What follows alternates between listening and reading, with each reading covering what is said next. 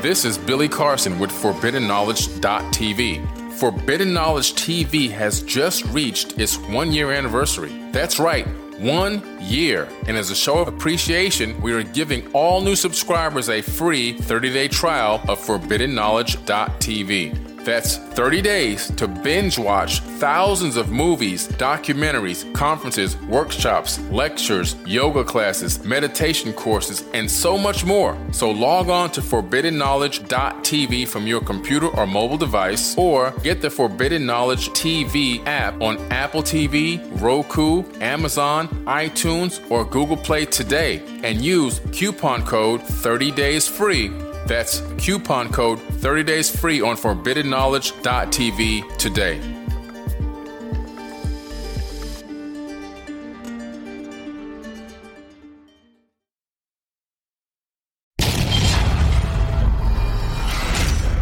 You are watching Forbidden Knowledge TV.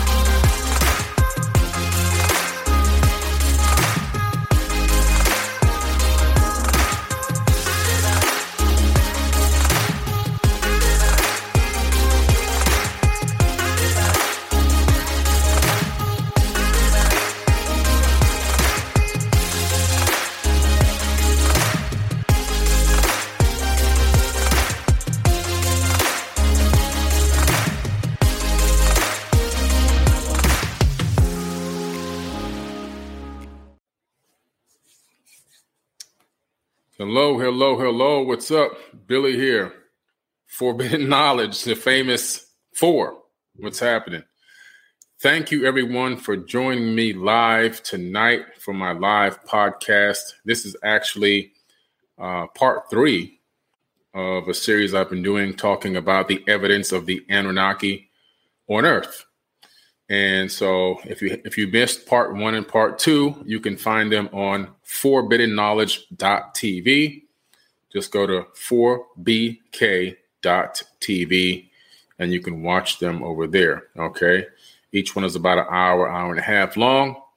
And for the first 2 episodes, I was really talking about, I'm trying to build circumstantial evidence for the case that the Anunnaki not only were here, but that they were on Earth engaging mankind. And so, like I said before, in a court of law, we have our system set up over here, our institutions set up, basically. If you have enough circumstantial evidence in a case, you can win the case, right? You can win the argument. And so what I've been doing is pulling together circumstantial evidence from various different sources from all around the world. Evidence in ancient texts, tablets, scriptures, cylinders, scrolls, papyruses, from actual historians, linguists, translators, authors, and of course, ancient sites, and putting it all together and saying, hey, we have a very strong case that the Anunnaki not only were real, but that they also engaged mankind on this planet, the planet Earth, right?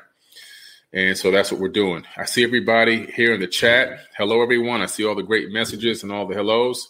I got the Batman shirt on today, okay, because that's my superpower. Every day I'm Batman. I got to go with the knowledge. That's the only thing Batman has is the way he thinks, right?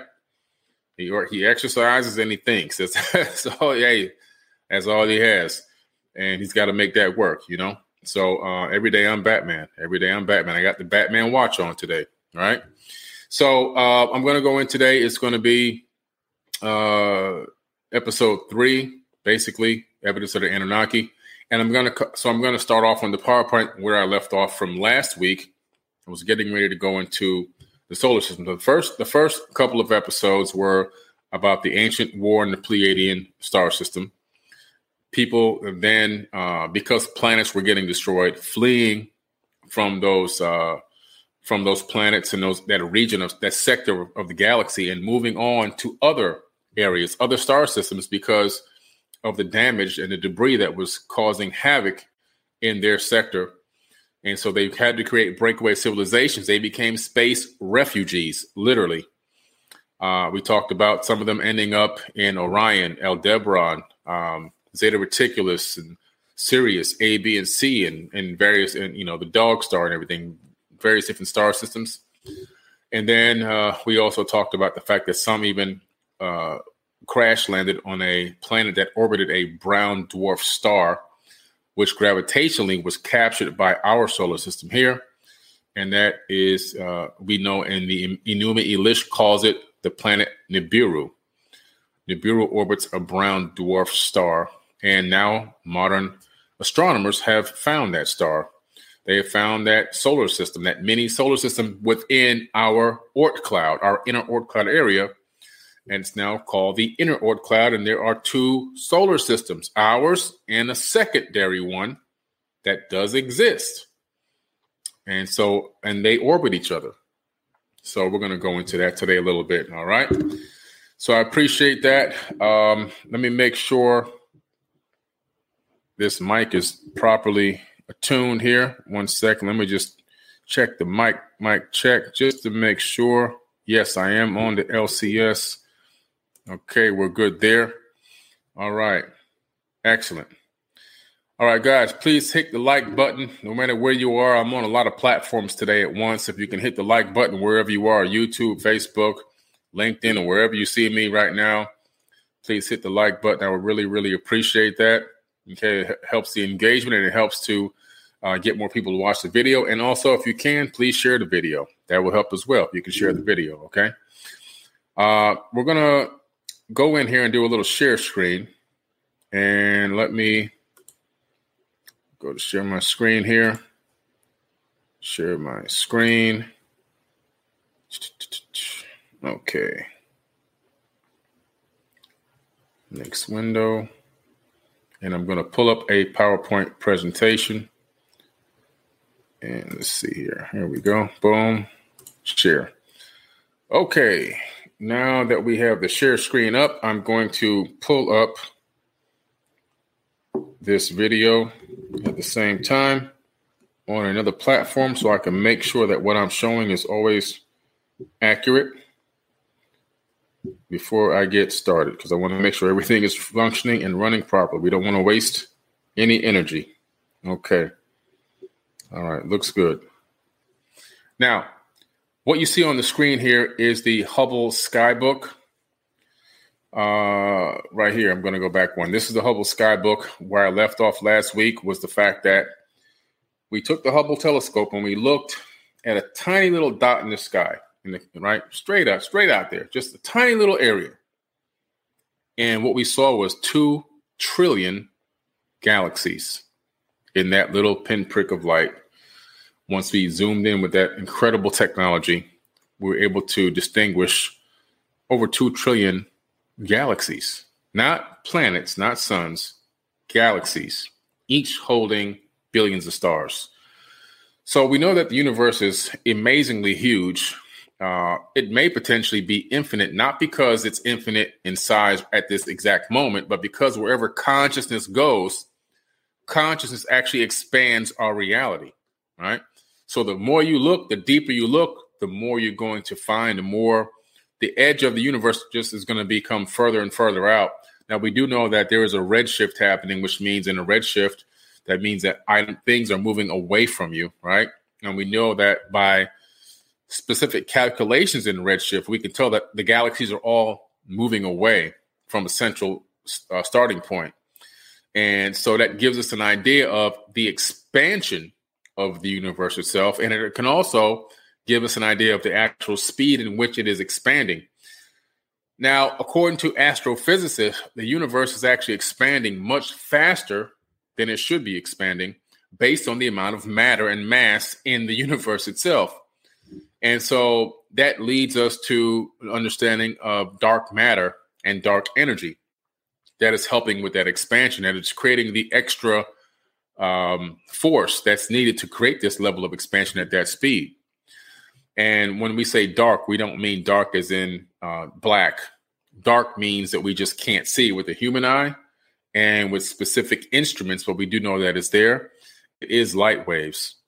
Dark energy are light waves. Dark matter is a form of wavelengths that exist with something that's giving it some base mass. I'm sorry, maybe like a Higgs boson that's giving something mass there, and that mass is actually creating this expansion. It's pretty interesting stuff. But anyway, so we talked about this yesterday. We ended really here, but now we're going to get into the next part. Right now, we're looking at our solar system, right? And we're looking at where we are right now here where it says sun, right? And so let me just do a quick check here, by the way, on this video to make sure I'm in the right place and just make sure you guys can see me. Just want to make okay, looks good. So right here where you see this the sun, this little circle and the little dot, that's where we are.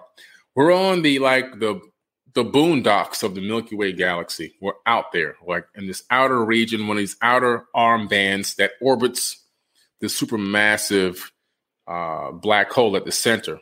Okay, and we are in a fairly quiet region, to be honest with you, which is probably why we've been given our moment in the sun at this time, as far as us meaning humans, to develop and grow and everything else without that many calamities. However, it didn't really start off this way. And it's pretty interesting, the story on how we got here. When I'm talking to people about aliens and saying that aliens exist and aliens engaged this planet and did this and did that, a lot of people tend to get very offended by that. Believe it or not, they get angry sometimes because they think that I'm taking away the accomplishments of our ancestors. And it's actually not true. What they don't understand is because they haven't really listened to my work at all, is I'm telling you that our ancestors are not from this planet, is what I'm telling you. They're not little tiny green men with antennas on their head. We look like them and they look like us to a certain extent. A lot of them had much bigger cranial mass than us, but we would recognize them as a bilateral, bipedal, hominid person. The only difference is their stature was much larger than ours, and they appeared to be godlike because they had a lot of knowledge and they had a lot of technology. And so because of that, we deified them and worshiped them, okay? Now, another thing we have to realize is that even the people on this planet, humans, Homo sapiens sapien, we're not even from here. Matter of fact, the planet itself isn't even from the Milky Way galaxy. Let me explain. Scientists now know we are not from here. This is an official peer-reviewed science report. Imagine the shock of growing up in a loving family with the people you call mom and dad, and then suddenly learning that you are actually adopted. This is the sense of shock that came as scientists announced that the sun, the moon, and our planet and its siblings were not born into the familiar band of stars known as the Milky Way galaxy.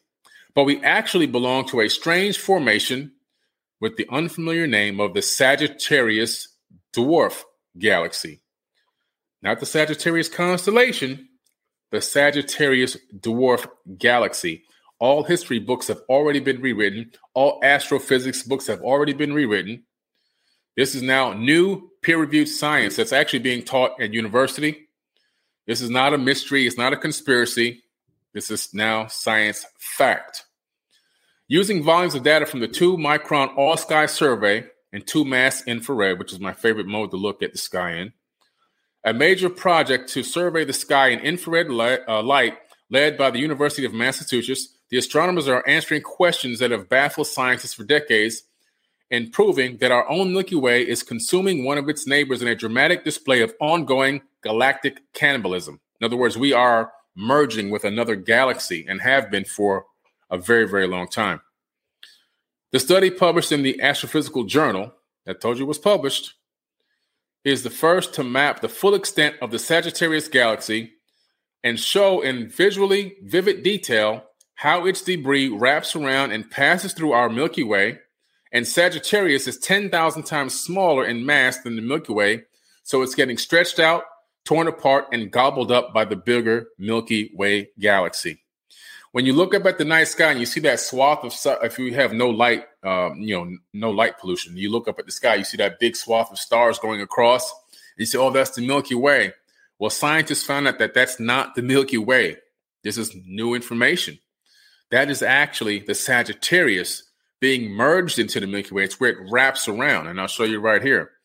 This is what you're looking at when you look up at the night sky with no light pollution, where these red stars are across here, okay?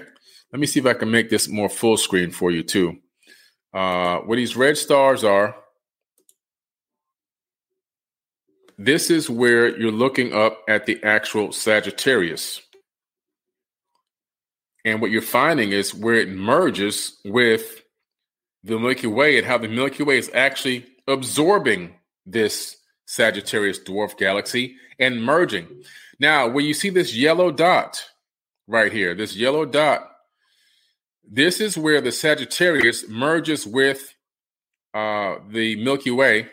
And it's the exact point in which where our solar system was dropped into place from Sagittarius. We now know that our entire solar system is alien to the Milky Way galaxy, making every single one of us and every planet, sun, and moon in this solar system an alien to this galaxy. We came from another place. That's what alien means. So who are the aliens? We all are. We actually all are from Sagittarius, okay? And this merger is still in the process of happening, and it will continue on for a few more 100 million years. And then the Milky Way galaxy will be merged completely with this, and all these additional stars and planets will be added to the Milky Way galaxy. But we originated from Sagittarius. This is information that the majority of people on this planet don't even know exists, because that's how new this information is, okay? This is an example of a merger between galaxies. This animation depicts the collision between our Milky Way galaxy and the Andromeda galaxy. Hubble Space Telescope observations indicate that the two galaxies, pulled together by their mutual gravity, will crash together in about 4 billion years from now. Around 6 billion years from now, the two galaxies will merge to form a single galaxy. This video shows the Triangulum galaxy, which will join in the collision and perhaps later merge with the Andromeda Milky Way pair. Courtesy of NASA, the European Space Agency, and F. Summers. And you can see the billions of years building up in the lower right corner. We're at 5 billion years, how these galaxies are merging. So we're getting very close here in the merger. Soon, the Milky Way and Andromeda will be one complete galaxy. And the view from Earth will look very, very different in a few billion years, which you're going to see here in a second. Turn this down soon.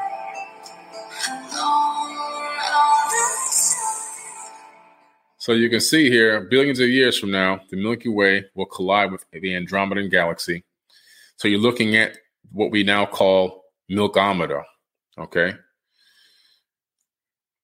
This is what it's going to look like. And ironically, we're going to need a merger like this, because our sun is going to run out of fuel. Our sun is middle-aged. Our sun only has about 5 billion years left. So by the time this merger fully happens in 7 billion years, our sun will be a white dwarf. And so that, hence the need for breakaway civilizations, hence the need why advanced civilizations look for other planets to move to, because suns don't live forever. A lot of suns that can help harbor life within the solar system, they only have a limited amount of fuel, usually 10 to 20 billion years, and that's about it. Okay. All right. Now, what's interesting here is there is a writing called the Epic of Atrahasis. And the Epic of Atrahasis is a very, very important epic. It's a Sumerian cuneiform writing. It's in tablet format. You can get it. You can see it at the, if you want to see it in person, you can actually see it at the British Museum. Okay. And you can also get a copy of it on Amazon. You can buy the translation of it.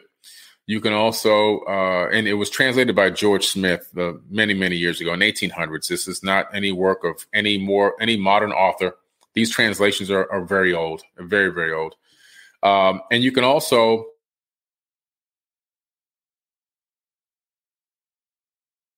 CLI cuneiform online digital library, and you can take one of these stones and you can drop the virtual stones into a virtual translator and you can read them right online for free as well. So there's many ways to get access to the information and the knowledge in these tablets. There's no excuse for anybody to say that they don't know what's in there. No, we know what's in these tablets. It's well known. And I documented in my first couple of episodes that Zachariah Sitchin is a phenomenal researcher and a great man. They lied about him. They said that he was the only person who translated these tablets. That's an absolute lie. Whoever said that, you can tell right away, they never read a tablet in their life and they never researched the tablets. The tablets were translated long before Zachariah Sitchin was even born. All he did was use existing translations. And he left the sources for all his work in his books. Every few paragraphs, he left the source of where he came up with the concept and the theory for that part of the book. So he left his breadcrumb trail right there. But people don't read, people don't study. And as soon as one person pops up with something negative to say, millions of people run behind that person as if it's the gospel, unfortunately. And so the Epic of Atrahasis is information that's been well documented and well known for a very, very long time. Long before me, Zachariah Sitchin, Gerald Clark, anybody, Matthew LaCroix, long before we even thought of, this stuff was translated. I just want to get that out there for the skeptics. It talks about the Apsu being the oldest of beings and their progenitor. It talks about Tiamat, who he is and what will become Earth. It talks about Mumu, the sun steward of his house. Marduk is Nibiru, planet of heaven. And it talks about Marduk a lot. Marduk is also known as Amun Ra. That's who that is. That's Amun Ra in the Egyptian Book of the Dead. Marduk and Amun Ra, same person. He's made it into the Bible. He's made it into the Torah. He's made it into the Jewish American Library and so many other texts. So does Enlil and Enki, and they're all in there. I mean, people didn't even know that Enki and Enlil were in the Bible. They had no idea. The Anunnaki are in the Bible. They're called the Anak. So these beings are well known, well documented. Of course, the Bible would have them because they copied everything from the Sumerian tablets. Marduk is used to represent a planet called heaven. And this is in the creation story of our solar system because he was given power by the leadership of the gods. And so it's a pretty interesting story. What he did was the initial copy of this story was in the Enuma Elish and the oldest version. And in that version, Nibiru was a planet in there that had moons, and those moons had crashed into a planet in our solar system that we know as Tiamat, which we now know as the asteroid belt, because the asteroid belt is an exploded planet. There was a collision, a planetary collision millions of years ago, and that collision created the asteroid belt. A huge chunk of that planet Tiamat, which had water-bearing and land. It was water-bearing planet with land on it. It broke away with all that organic material and life, and it recoalesced in the position we are now as Earth. Earth is a chunk of another planet, which is now the remains of it are now the asteroid belt. That's where Earth came from.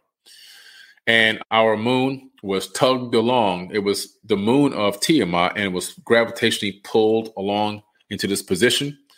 The moon, to me, was in some way much later potentially artificially put into a geostationary orbit, synchronous orbit, where we can only see one side of the moon at any given time by the way that it rotates. And then also, I personally believe, based off of ground-penetrating radar evidence that we have from Arecibo, that the moon itself has been mined, and there's something on the inside of the actual moon, some type of a structure. Whether it's ancient or not, I don't know, but I can tell you that anyone can get these images from usgs.gov and take a look at the ground penetrating radar. And it didn't take a genius to figure out there's something beneath the surface. That's why it rang like a bell when they crashed a lander into it years ago, right? So the Atrahasis epic, this is the tablet here. It has a version of the flood story. It talks about the Anunnaki coming from another planet. It also has a very interesting story because it also is talking about the fact that there were people living on Mars. They were called the Ajiji, according to these tablets. And these Ajiji were like this working class Anunnaki. Anunnaki just means people that come from heaven to earth. It doesn't mean any particular race. It's a generalized term. Just like if I was to leave Earth and go to another planet and they say, where you from? I would say I'm from Earth. I'm an earthling. But I mean, that's just the overall umbrella. Underneath that, then I can go into, right? I can go into the, I'm an earthling from this continent, North American continent. Then I can go from North American continent. I can say, well, I'm from this country in the North American continent, and I'm from this actual state. And then I can go down to city. I can even go down to, you know, the street and my home address, you know, and then I can even go down to what race I am and what gender. So there's a breakdown there. But Anunnaki is a general umbrella term for people coming from heaven to earth, from space to a planet. These Ajiji were up there on Mars. And in Genesis, there's an account of them as well. These are the angels, because they were also known as the angels. They fell from heaven to earth. They went from Mars to earth to go to battle against God, just like it says in the Bible. Anu was the god of the leader of these Anunnaki pantheon. And he... his son Enki and his other son Enlil were here on Earth. And when the Ajiji realized they had all three of those guys in one location at the same time, and they wanted to go to war against them. And the reason why they wanted to go to war, because they got tired of doing all the work and the labor. They were being treated as slaves, and they weren't slaves. They worked and labored for 250,000 years. They didn't have any human workers. That didn't exist yet. It was just them doing hard labor. So they said, okay, this is it, man. We're done. We're going to go to war. They decided to go to war. So they fell from Mars to Earth. They fell from heaven to Earth to go to war. And they basically rebelled against God. That's the whole story, right? They went against Anu, Enki, and Enlil in the Sumerian tablets, which is where the story came from. And what they did this right at a place called Adam's Calendar in South Africa, which exists and now has been designated as the oldest discovered gold mine, which is exactly what they were doing there, mining gold. The gold mine dates back to 200,000 years ago.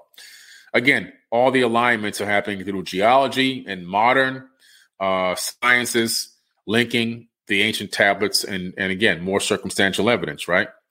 So just really good stuff. And so in the Atrahasis epic, they decided to go to war. Enki says, man, we got to figure something out. We're outnumbered here. And these people are, they're really trying to do this to us. So he says, I have an idea. There is an existing hominid on this planet. And so what we can do is we can add our essence to them. That means genetically do some tinkering. And we can get them to do the labor. We can get them to do the work. There was an actual suggestion about using artificial beings, because they had a couple of these artificial beings working at the medical facility. But you see, the Anunnaki, they were smart. They realized they must have had something bad happen in the past, because they were like, then they would outnumber us, and why would they need us? So they even realized how AI and artificial technology and robots in a mass amount, not a good thing. They knew this, not a good thing. They said, no, we're going to take this biological creature and we're going to play with it. And we're going to make this thing here do the work, something that we can control. And so that's what they did. So they genetically modified the existing hominid on this planet. They initially, first of all, what they did was they took a couple of the hominids on the planet and they started trying to clone them. That was our cousins. They weren't Homo sapiens sapien, but they were our cousins. And I think that they were probably smarter than us, not technologically, but spiritually. They were more connected to nature. They had bigger brains and bigger skulls. We know this for a fact already because we found the bones. They probably had bigger pineal glands. They probably could use telepathy and things like that. They had more DNA connected, because now we have disconnected DNA all of a sudden. So I think that what they're calling junk DNA used to be connected in our ancestors. But they started trying to clone them at first. The cloning would work, but they couldn't get the clones to reproduce. Just like if you take, two cloned animals and try to mate them, they can't reproduce. Or you take a lion and a tiger, you create a lion, right? But the lion can't reproduce. Same thing was happening. So they had a conundrum here. They had a big thing because they needed more speed of production of these beings to do this work, or they were going to end up going to war again, right? So ISIS said, you know what? I have an idea. I'm tired of doing this. I'm gonna take one of these babies to term. So they took a female, they took the egg out, and then they took some of the Anunnaki sperm and other genetic material, and they mixed it together. This is what we call making a zygote in modern science. This is what we do right now in IVF. We do this. We create a zygote.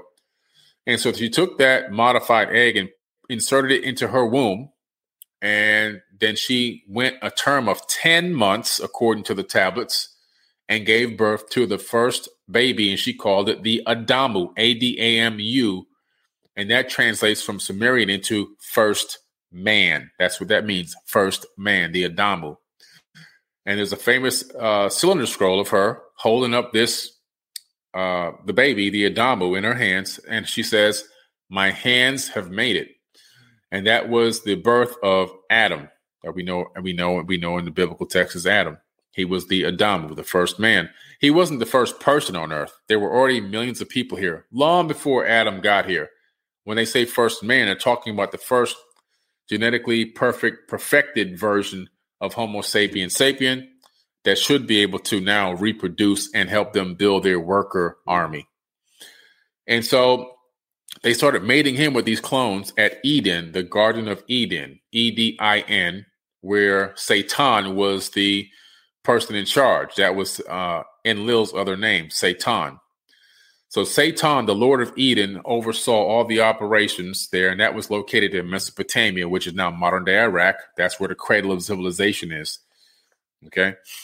And he was mating with clones, but they weren't able to reproduce. So they said, okay, we gotta do something else. They took some of his bone marrow. This is where the whole story about the rib comes from. They didn't take the rib out. They took some bone marrow. They took some DNA from him. They created Eve. They made him and Eve, and they saw, okay, now we're making some progress here. Now this worked. And the Garden of Eden, you would find that they had specific times that they would mate. It was like stalls, almost like horse stalls, and they had guards. And you would find that the man that they were, that they were now Homo sapiens sapien, they would bring them out to mate with women only at specific times. This place was a giant laboratory, if you will, an outdoor laboratory with guards there to make sure people were mating at specific times. It was a breeding farm, okay? It was a breeding farm, and you would get in trouble if you were mating outside of the time you were supposed to mate and all this other crazy stuff. It's wild. This is what they were doing. So it's pretty interesting stuff. This is all in the Atrahasis epic, right?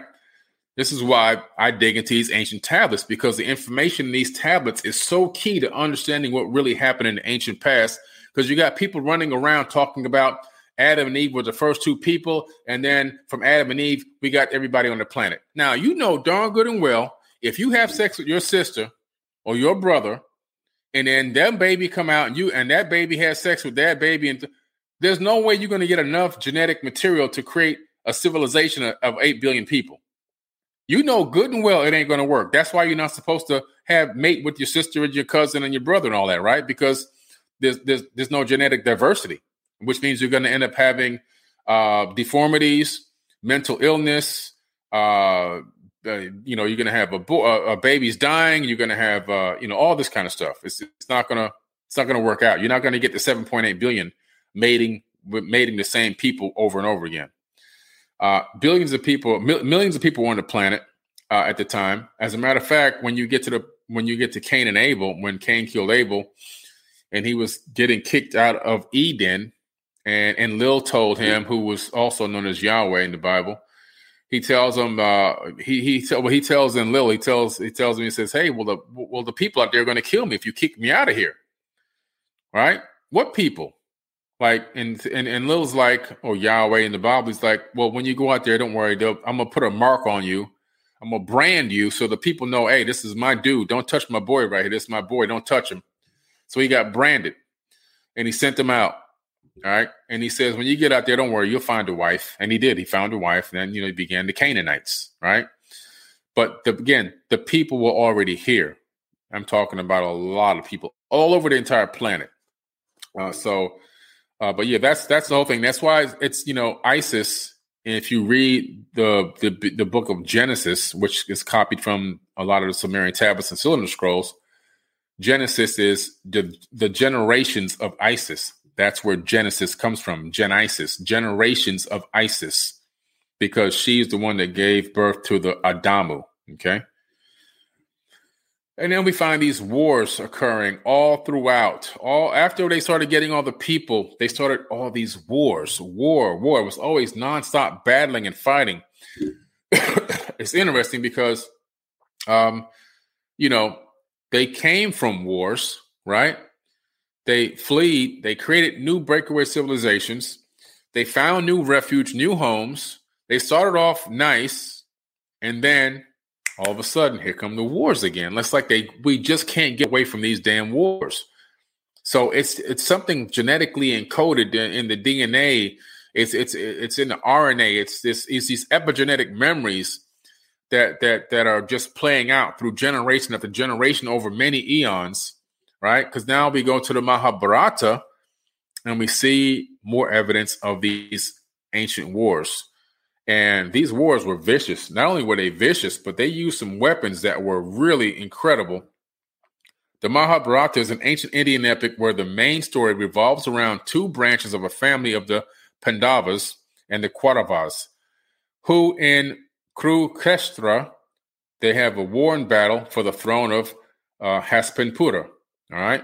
And these battles are pretty consistent. Now, there are 100,000 verses, more than that, actually, in the Mahabharata. I have the whole set up here. It's an amazing set. But you find that these people themselves are also who? They're the Anunnaki. They're the Anunnaki. Excuse me.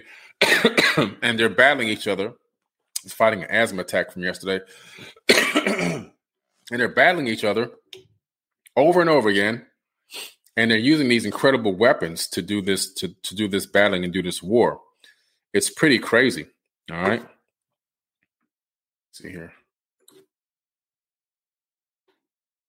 Its longest version consists of over 100,000 schola, or 200,000 individual verse lines. That's how big this thing is. I think, let me see how big my set up there is. It's 10 volumes, and each volume is about 700 pages. That's how big this volume set is. About 1.8 million words in total. The Mahabharata is roughly 10 times the length of the Iliad and the Odyssey combined, or about 4 times the length of the Ramayana.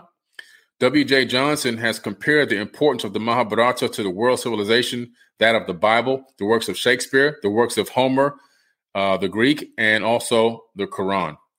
So when people start telling me, there's no evidence of these people, there's no where.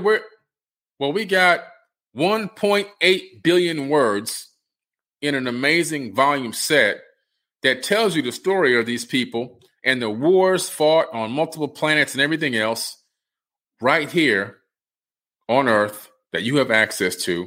And all it takes for you is to pick up a book and start reading. That's all it takes. It just takes you to. These people weren't sitting around thousands of years ago going, you know what? I think we want to make up a story about blowing up a planet and people fleeing through space trying to find a new place to live. And no, that didn't. Come on, man. That didn't exist back then. People didn't waste time writing 1.8 million words to create you to entertain us in the modern time. This information was vital and important. First of all, just getting ink and paper was hard. I mean, you ever seen how hard it is to make parchment paper? I mean, if you haven't, look it up on YouTube. I've seen parchment made in person. I have real parchment, that I've got in Egypt. They make it when you go to Egypt. Whoever goes to Egypt with me in 2022 in October, you will see the process of folding these reeds over and flattening and all. Listen, ain't nobody. Paper was so important, this particular type of paper, because that's all they had to write on, that only the politicians and the kings had access to it. And if you were a poor person and you got caught with this stuff, you were beat to death. That's how important this stuff was. You had no business even having it in your hands. Okay. So to sit here and tell me that these people just sat around making up sci-fi stories, 10,000 years ago, I don't buy it. I just don't buy it, guys. I'm sorry. They talked about Vimanas in these texts. They talked about making these Vimanas. This is a drawing of one based off one of the descriptions. But these Vimanas, they worked on something called a ferrofluid vortex engine, rotating mercury engine that's electrified and pressurized to 250,000 atmospheres. They talk about the fact that these Vimanas can fly silently. They can actually also hold a complement of men, and they could take a complement of men to any planet. Who is sitting around making this stuff up? I don't think they're making it up, guys. I think it's real. Not only did they find the information about the Vimanas, we also found the flight plans. The flight plans for the Vimanas, and also the diagram of building them as well. So this is well-known information that you can look up for yourself. It's not secret knowledge. It's not hidden knowledge. It's actually public knowledge. We find, they talk about chariots of fire representing UFOs of one kind or another. These are all in the Bible now. Spoke wheels within wheels, gears of time, the wheel of time or alchemy. And then, a lot of this stuff is talking about snakes or human DNA in the biogenetic experiment set in a physical space and linear time. We're not talking about multidimensionality. We're talking about real people in a real third dimension here. Gods mating with human women to create the human race in their image. These gods were gods with a lowercase g. They were people just like you and me, just with more knowledge, more wisdom, and more technology. And then you have the blue star gods, the blue bloods, or the royal bloodlines descending directly from the gods, which they believe to this very day that they have the right to rule over mankind. The mythical battles of heaven and earth, the physical reality versus higher frequency duality. You have the mythical wars between the gods witnessed and depicted by humans since the beginning of time. These people were real, and the wars were real. They weren't fake wars. They happened. They occurred. And a lot of the times, human beings were involved in the battles. And a lot of these battles made it even into some of the books and texts known as the Bible, which I'll show you here in a minute. We have weapons of mass destruction, planetary destroying weapons. We have the Brahmastra, which is an astra or celestial weapon, a celestial weapon. Think of that word celestial. That is a big term to use. Celestial weapon created by Lord Brahma. A celestial weapon is a space weapon that has the capability of transcending great distances. It's not a planetary weapon. It's not a ballistic missile. They said celestial weapon. It sometimes is known as the Brahmastra, referring to a missile weapon. As described in a number of the Puranas, the Brahmastra is considered to be the very deadliest of weapons. When a Brahmastra is discharged, neither a counterattack nor a defense of any kind can stop it. Think about that. When a Brahmastra is discharged, neither a counterattack nor any defense of any kind can stop it. We're talking about a planetary weapon, a weapon that can destroy planets and most likely is the size of a planet or a moon. Okay? In ancient Sanskrit writings, the Brahmastra was a weapon created by Brahma, along with its more powerful versions like the Brahmashira, the Astra, and the Brahmada Astra. The Brahmastra and Brahmashirastra are said to be the mystical equivalent of the modern-day atomic weapons, nuclear and thermonuclear bombs, respectively. Okay? They had some serious weapons. You look at the Indus Valley in Mohenjo-daro on Earth. You see that the buildings there are turned into glass. You see that there's dead bodies in the street today. Right now, this was one of the wars that occurred, one of the pyramid wars that happened. And these weapons were used there, okay? The weapons that were used at this area were called the Brahmastra Astra, and the other one was the Brahmada Astra. Those two weapons were used in this war, and they created temperatures of over 3,000 degrees, which turned the sand and the buildings into glass. It incinerated the people and left them in the street. Still, the bones are still holding hands. What was left, whatever was left on their bones is so radiated that no animals have ever scavenged the bodies. And they're still laying in the same spots today, holding hands in the street, these dead bodies in the Indus Valley in Mohenjo-daro. You go to Egypt, if you put your hand deep enough in the sands of Cairo, you'll come up with balls of glass. They used to take those glass balls in ancient times and turn them into scarab beetles as honors to the god, the war of the gods. How do you get sand to turn to glass? 3,000 degrees. How come you think that area turned into a gigantic desert? You think it was like that thousands of years ago? It was plush landscape. It was denial. It was palm trees and everything else.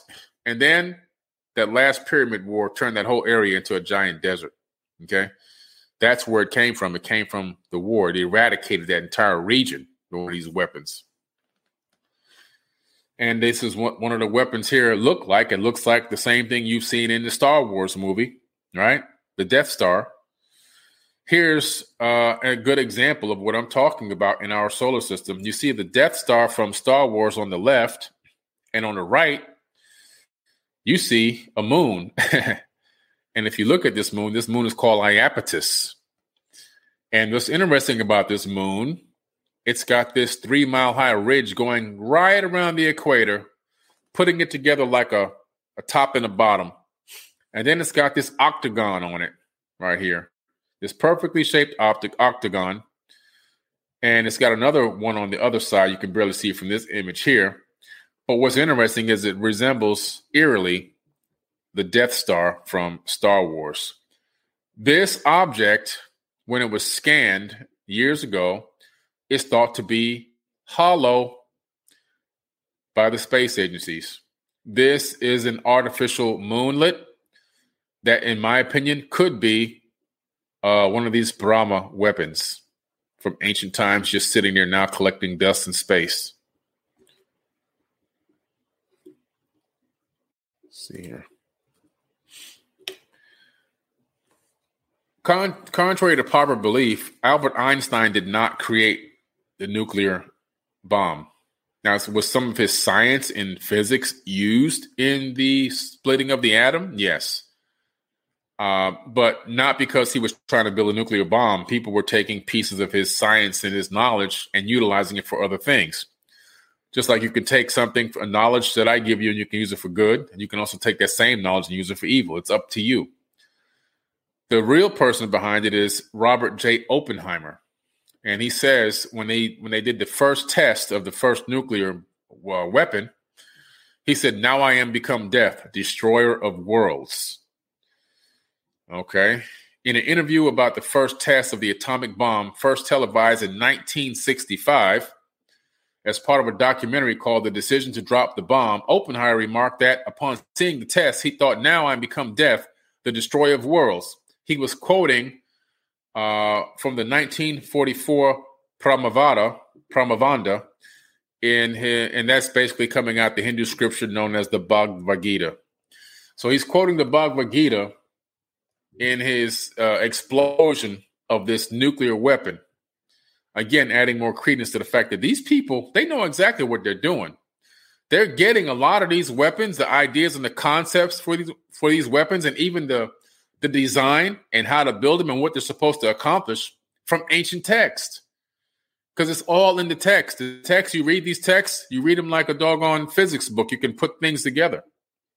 And he's not the first person to do these kind of reconstructions from ancient knowledge.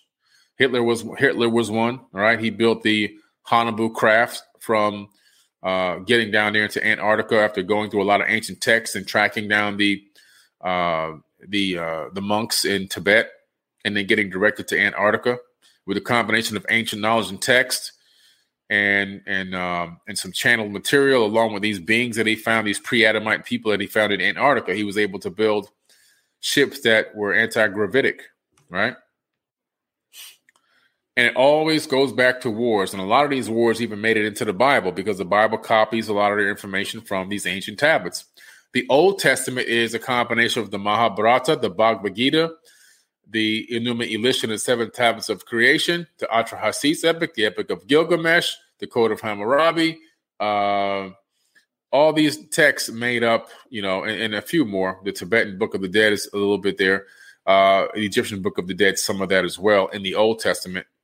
But all these texts are what people over time rewrote, copied from, made little tiny scripture scrolls from them, right? Cylinder scrolls and things like that. And then all of a sudden, somebody even later than that, in 100 AD to 900 AD, decided to start putting these together in the format of a book. And the Council of Nicaea picked what was going to go in, what was going to go out, what was going to stay, what wasn't going to stay. And that's how you got the modern day Bible. It's a hodgepodge of plagiarized content. But the wars from the Anunnaki are evident in there. If you go into the book of Deuteronomy, which is what they never want you to read, they never want you to talk about this in church. Nobody wants to talk about this book of Deuteronomy. They don't want to talk about it. I've tried to talk to people about it. Christians don't want to bring it up. They don't even want to hear it, because you know why? It's going to prove my point. And the point is two things. The first thing is, in the Bible where you see the word God, singular, that's a mistranslation by accident on purpose. By accident on purpose. They actually accidentally on purpose forgot the S. Everywhere where you see the word God in the Bible, it's supposed to be gods, plural. They decided to take off the S to bring the same, to keep the idea, the concept of monotheism, a one God religion. But you go back into the ancient texts and you translate going backwards. The deeper you go, the more you find out, oh, this is the original translation. Oh, they modified it. Okay, this is what happened here. And you also find out that in the book of Deuteronomy, these are the wars of the gods using human beings as chattel, like the same thing they do today. You see where God tells the people, kill the entire town if one person worships another god. What other god? Or he's talking about his relatives is what he's talking about. These people were so jealous of one another. They all wanted to have dominance and control over the whole planet. They couldn't even just take care of the little area that they were in. They wanted everything. And they were using human beings to do it. Suppose you're here in one of those towns the Lord your God is giving you, that some worthless rabble among you have led their fellow citizens astray by encouraging them to worship foreign gods. In such cases, you must examine the facts carefully. If you find that it is true and can prove that such a detestable act has occurred among you, you must attack the town and completely destroy all of its inhabitants, as well as all the livestock. Then you must pile all the plunder in the middle of the street and burn it. Put the entire town to the torch as a burnt offering to the Lord your God. Now tell me, do you really think that's the creator of the universe making this kind of a statement here? Because if you do, now you might need to go get your head checked, because that is not the creator of a universe. The creator of a universe is not going to go from all the way up top above all the universes and come all the way down in here and say, hey, guys, this person might be doing a little something I don't like. Go kill everybody. Doesn't make any sense. It's irrational thinking. It says, it's just too funny to me. Then you must pile the plunder. Keep none of the plunder that has been set apart for destruction. Then the Lord will return his fierce anger and be merciful to you. He will have compassion on you and make you a great nation. So he brainwashes these people into thinking they're going to have this great nation if they listen to him and go kill all these people. They do the same thing today, right? You go to high school, you don't got no money for college. You're like this poor person. You're this poor kid, right? And so what they say is, well, I don't got no future. Well, I got to go join the military. So you go join the military. And then the military says, hey, you kid, I'm going to send you halfway around the world. I want you to take this $5 million weapon and blow up this guy and his whole family that's riding his camel with this $50 tent. And so you go ahead and you press that button and you blow them people up and you go, hey, I'm a good guy. Really, I just wanted to go to college. In your mind, you rationalize the murder you committed because you're thinking, hey, I'm just following orders. I'm not really a bad person. You see what I'm saying? They did the same thing to these people. They're doing the same thing today. It hasn't changed. It hasn't changed. And this is why understanding the past is important. This is why knowing what the hell happened is important, because they're pulling the same stunt on you right now. And you telling people, oh, thank you for your service. Oh, thank you for your service and all this other kind of stuff. Meanwhile, these people are killing people halfway around the world for no reason. They don't even know these people. And this is why since 2001 till today, 27 to 30 military people commit suicide every single day. We're over 300,000 suicides now, veterans. Not live military, active military, veterans. Over 300,000 veterans are out of here, commit suicide. You know why? Oh, they realized what happened. They realized what they did. They somebody with a $5,000 suit sent them around the world to kill people so that they can get richer. And when they got back here, they didn't get any benefit out of it. They got no benefit. Matter of fact, most of these people are homeless, broke, poor. Their credits are all screwed up. I know people in the military right now. All of them got bad credit. All of them struggling. They're living from paycheck to paycheck. They get transferred from base to base, so they'll go buy a car knowing that they can't afford the car, but they know when they get transferred to their next base, the government has to pay the car off. So that's how they all have nice cars. They don't have any money for no nice cars. You see? It's a pimp game.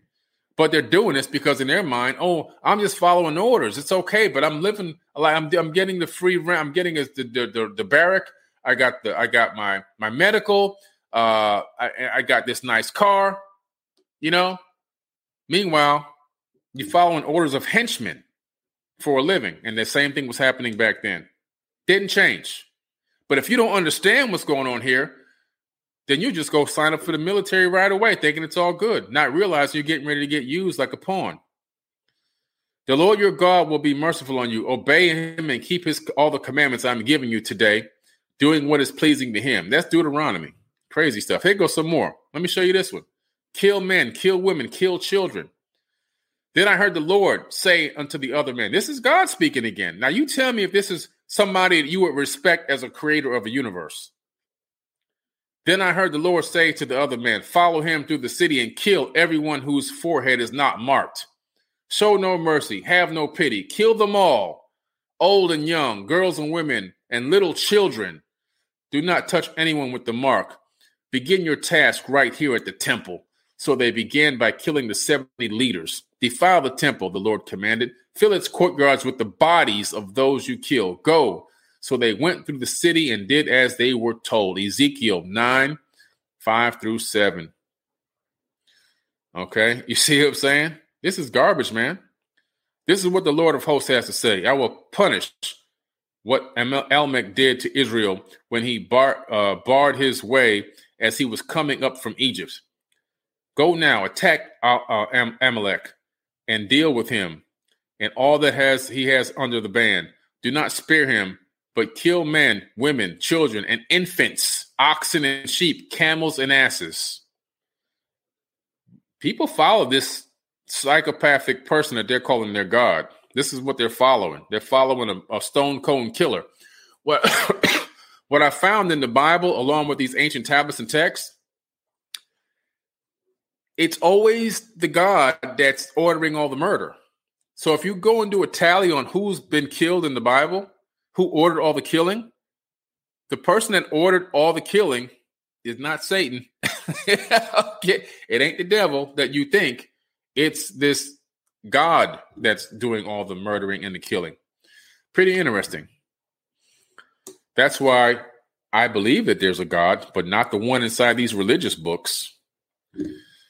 Then the Lord said to Joshua, do not be afraid or discouraged. Take the entire army and attack Ai, for I have given you the king of Ai, his people, his city, his land. You will destroy them as you destroyed Jericho and its king.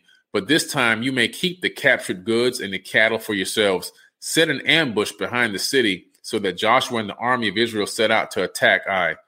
Joshua chose 30,000 fighting men and sent them out at night with these orders. Hide and ambush and close behind the city and be ready for action. When our main army attacks, the men of Ai will come out to fight as they did before, and we will run away with one of them, with them, and we will let the we will let them chase us until they have left the city, for they will say the Israelites are running away from us as they did before. Then you will jump from your ambush and take possession of the city, for the Lord your God will give it to you. Set the city on fire as the Lord has commanded. You have your orders. You see this foolishness? This is garbage. These are all, these are Sumerian, and these are Anunnaki people fighting each other that is spread from Mesopotamia throughout the entire region. But not only that, it went even global, because no matter where you read these stories from, it's always the same thing. These gods are commanding their people to go fight another god's people to kill them and take the spoils of war. And then they get more land, they get more kingship, they get more dominance over other areas of land. It's a way of acquiring more, building your empire. That's what it is. Okay. This is a good example of what I was talking about. Hey, don't blame me, kid. Those politicians in Washington sent me here. I'm a good guy, really, right? You see this kid here? I mean, this is what happens. This guy, he goes and he listens to his god, which is the military guy, right? Because trust me, they put that military guy above the real god. And then they go and they follow up, but they follow through with that order, man. They don't miss. But in their mind, they try to justify it. Oh man, I'm just following orders. I'm not a bad person. Oh yeah, you are. Yes, you are. Don't lie to yourself, man. You screwed up. So, where were we? At 9 o'clock. We're going to go next week into Uruk. Yeah, we're going to go. Yeah, okay, I'm going to stop here. I'm going to go two more slides, and I'm going to stop and answer some questions before I go. So Uruk, and then I'll proceed after, because I want to show you something. So here we have Uruk, which is an old establishment, still kind of standing here. This area is one of the areas of evidence of one of the first wars and blasts, one of the first areas of kingship on the planet Earth. You can find it also in the Sumerian kings list, which I'll be covering next time. And what's interesting is this place is tied to a lot of wars. Here's a cylinder scroll that depicts one of these beings dropping what looks like a bomb, and you can see the explosion, and you can see the arrows pushing out in different directions, depicting force. Okay, pretty interesting. And this is Mohenjo-daro, the massacre. You can see the bodies are still laying out in the street today, right now. And you can see that these, if you go there with a Geiger counter, you'll find that these bodies are still irradiated at a higher level than background radiation. And no animals have scavenged any of the body parts, because the animals don't want to eat radiation. These are the wars of the gods happening on Earth. Here goes a dead body almost kind of infused into the staircase at Mohenjo-daro. And so Mohenjo-daro is in the Harappa in Pakistan, and it gave the first clue to the existence of more than 4,000 years of a civilization, long time ago.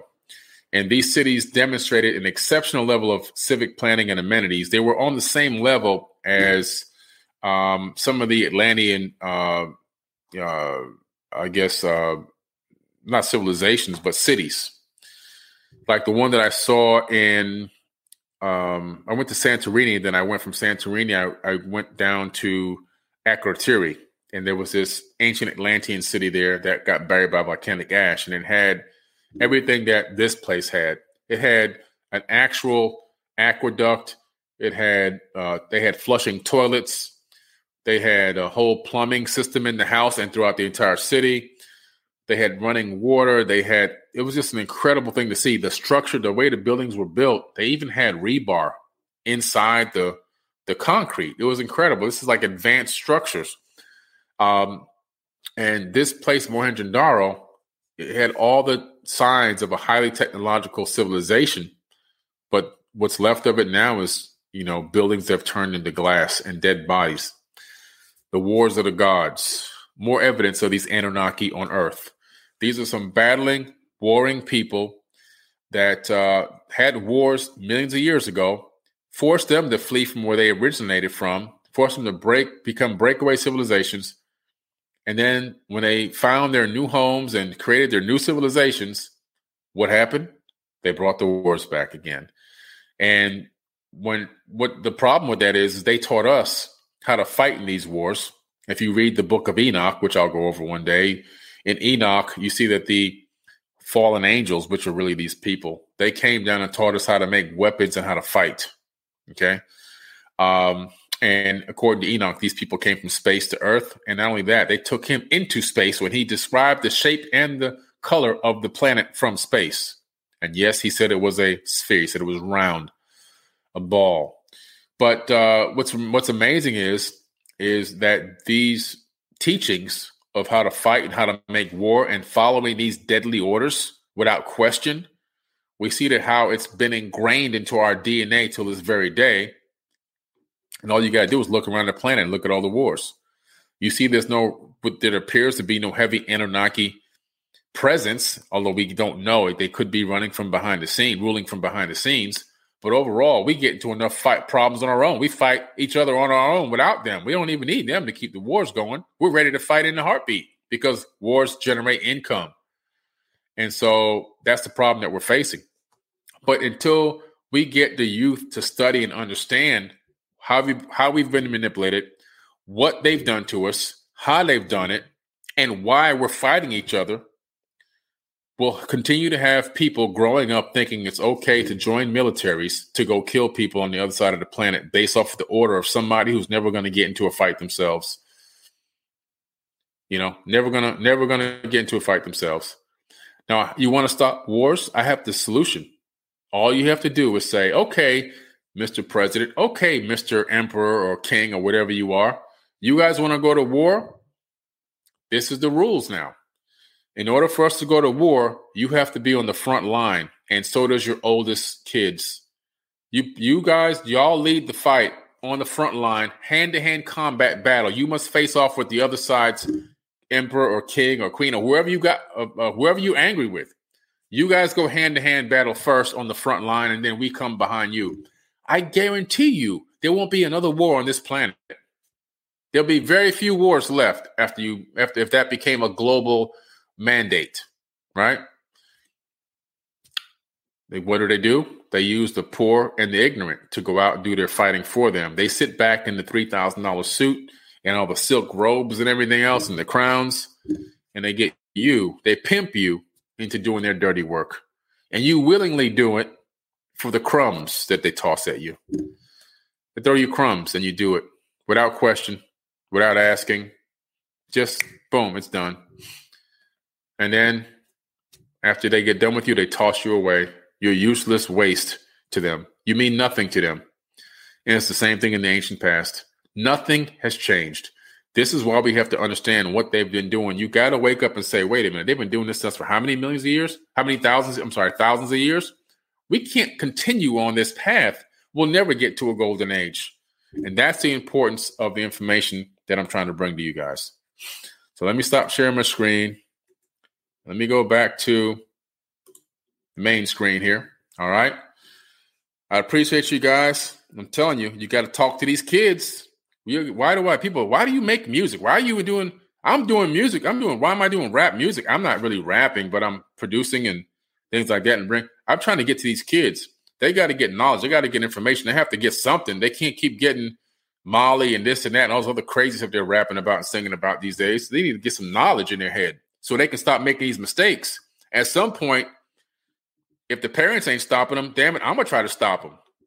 But I got to do it in ways that I can creatively get into their head, because I can't just walk up to every kid on the street and give them and tell them. I got to find creative ways to get to them, you know?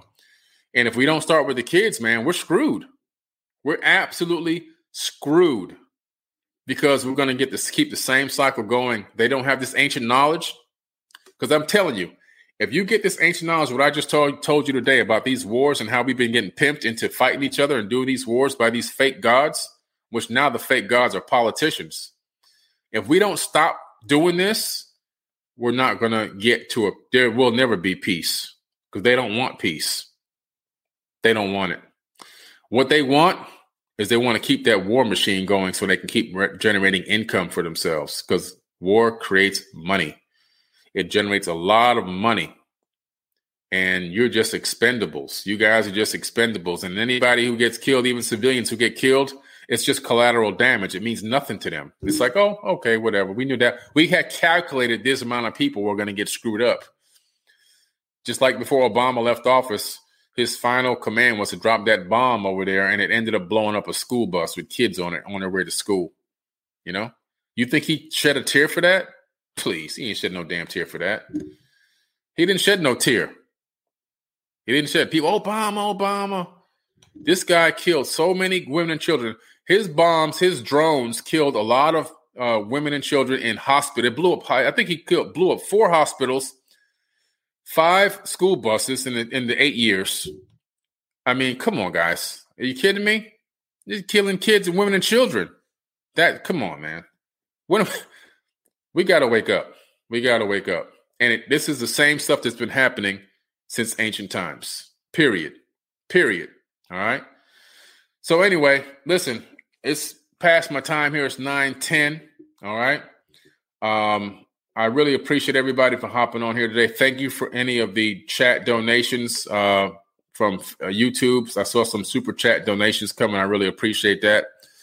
Tomorrow you'll see me making a video dropping off a lot of toys from all the chat donations to Toys for Tots. So I'll be going there tomorrow with those bags.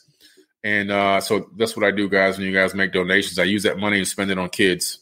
And tomorrow I'll be taking another huge batch of toys to Toys for Tots, make a video from that. And I'll post the video up here on YouTube or wherever you see this video. Most likely it goes on YouTube. And from there, I'll maybe drop a link on any of the other accounts. All right. But all my stuff is on YouTube from all the things that we've done.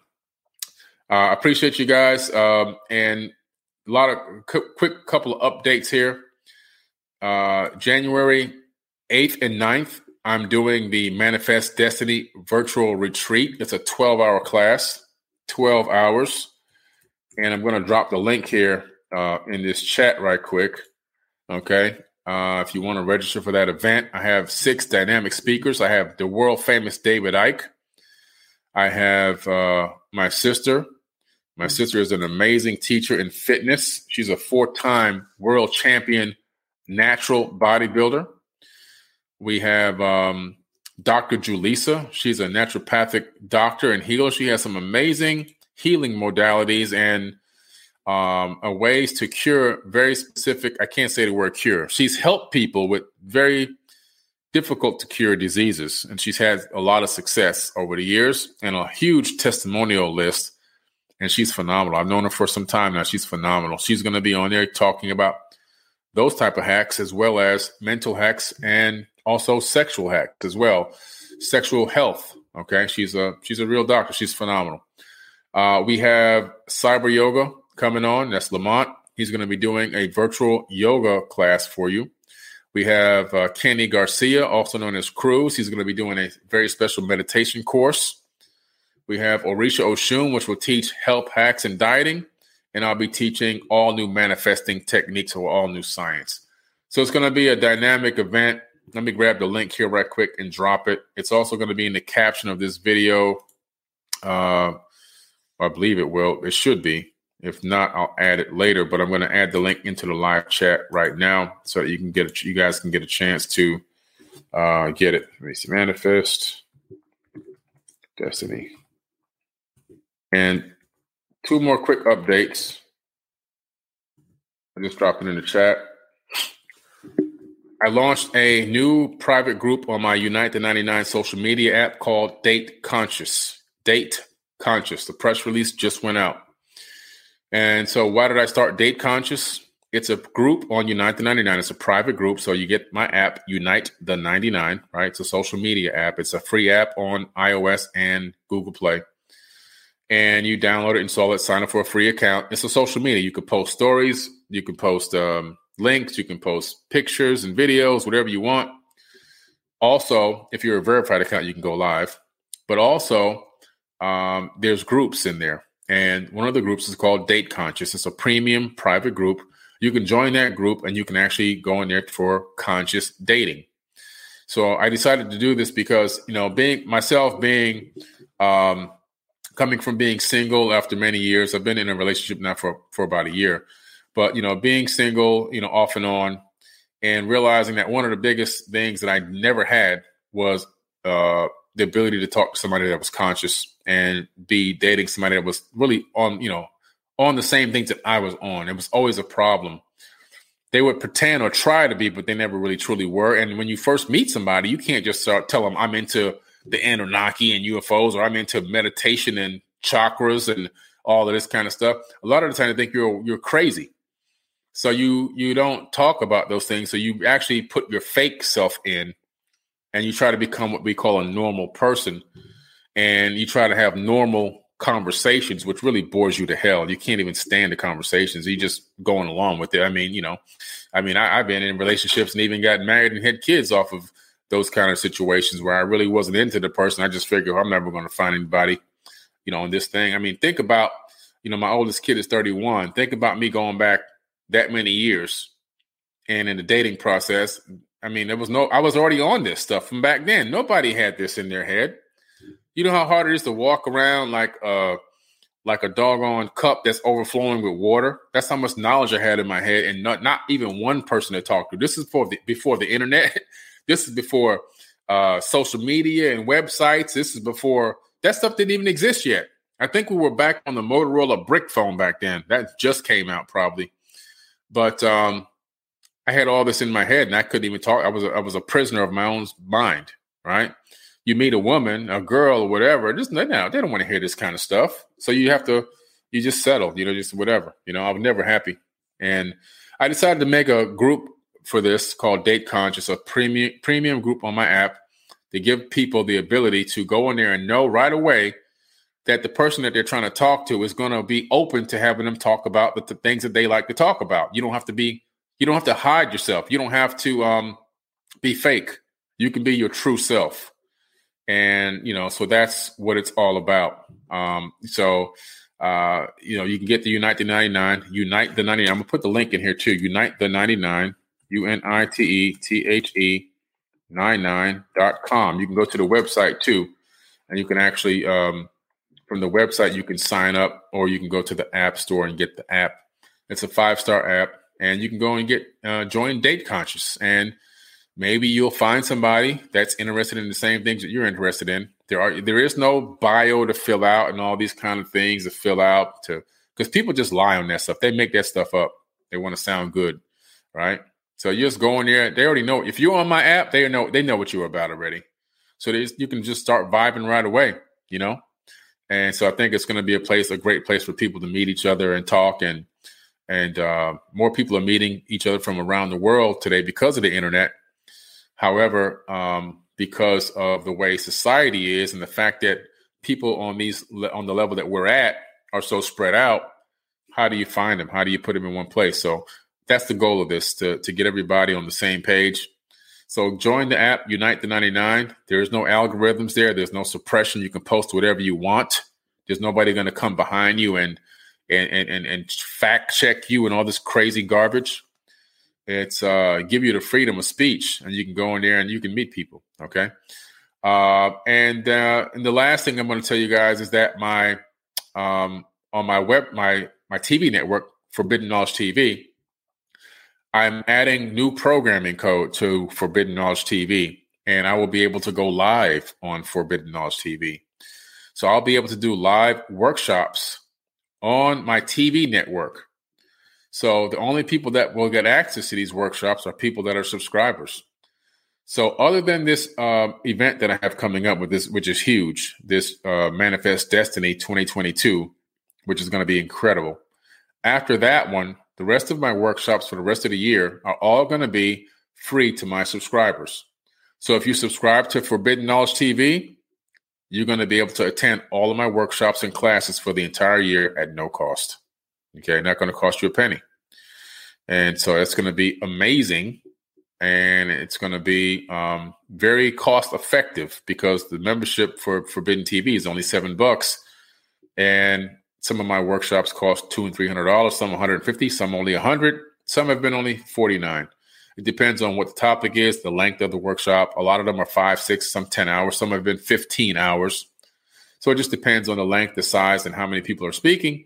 But if you are a subscriber in 2022, all the workshops, you get access to every single one for free. Okay. So that's my next big move. All right. So it's going to be a huge year in 2022. And we have a lot of brand new shows coming out. I'm really excited about the new shows coming out in 2022. My new show comes out. The first one's supposed to air this week, but it might end up being next week for editing. Excuse me. It's called Ancient Connections. And I'm really excited about Ancient Connections because it's going to cover a lot of the footage that I've been taking recently around the world and incorporating that into stories and building the connections between ancient civilizations. I'm really excited about that. Okay. So I hope you enjoyed tonight's live podcast. I got to take this audio and turn it around and get it up on the audio podcast platforms right away. Somebody said, where's Thoth now? Thoth is everywhere all at once. Why? Because if you study the work of Thoth and you study the knowledge, the wisdom, you read the tablets, a fractal of his consciousness enters into your consciousness. And by that method, he's everywhere. Okay, he's everywhere. That's the same thing like, for example, Yeshua, also known as Jesus, right? Yeshua is a real person that really existed. I've been to the house that he lived in when he was the age of 12, growing up, attending the Egyptian mystery schools in Coptic Cairo. It's still there. Anybody can go there. It's not off limits. It's not top secret. It's right out there in the open. And even the bed that he slept in is still there, actually, believe it or not. You can go there and see that. It's the shrine now. But he never said that he was going to return. Jesus never said, I'm returning. He said that Christ would return. What is he talking about? He's talking about a fractal of consciousness, a certain way of thinking. There have been many Christs before Yeshua. That Christ is just it doesn't specify him. Christ is a term utilized to specify a specific level of consciousness. And being born again has nothing to do with getting water splashed on your face and getting dunked in the ocean. No, it has to do with you raising your level of consciousness. And every time you raise your level of consciousness, you now are born again in the spirit. And when you can look back at your previous self and see the level that you came from was below, that means you're born again. You can be born again many times in the same lifetime. Okay? Many times in the same lifetime. All right, guys. I'm going to run. This has been a great night, and I'm going to get this audio turned around ASAP, get it up on the podcast platforms. Thank you for all the all the special donations, the super chats. I know I couldn't get to put all of you guys up, but Jenny Davis, I thank you so much, Jenny, and everyone else that made a super chat donation. I really appreciate you. And just because I didn't get a chance to call your name out in real time didn't mean that I didn't get to see it. I was just in the flow state. I didn't want to blow the flow state. But thank you so much, everyone. And I will catch y'all later. Stay tuned for more amazing updates coming very soon. And also a brand new series from Robert Grant coming exclusively to Forbidden Knowledge TV about the Da Vinci Code. More news coming soon.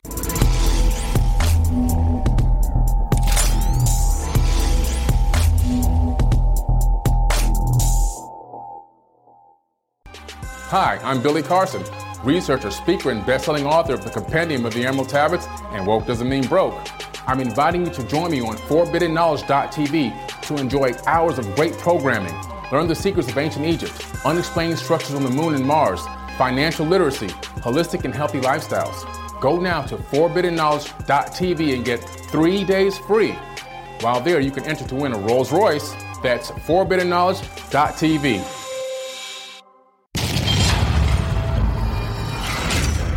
You are watching Forbidden Knowledge TV. Hi, my name is Billy Carson, and I'm the president of Forbidden Knowledge. We have an amazing investment opportunity here for anyone who wants to buy shares in Forbidden Knowledge. The money that's generated from this crowdfunding platform is going to be used to bring on a new content acquisitions partner.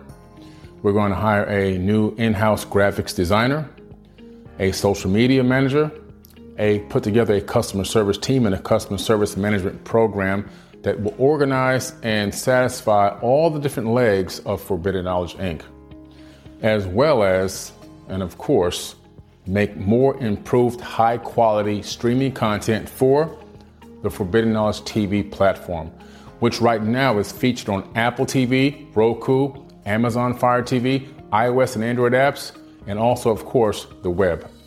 The streaming platform is a year old right now and doing very, very well. And we're looking for your support, where you can not only be a conscious customer, but also be a part owner in an amazing opportunity that includes streaming TV, book publishing, and e-commerce. Grow with us and earn with us. Forbidden Knowledge, Inc.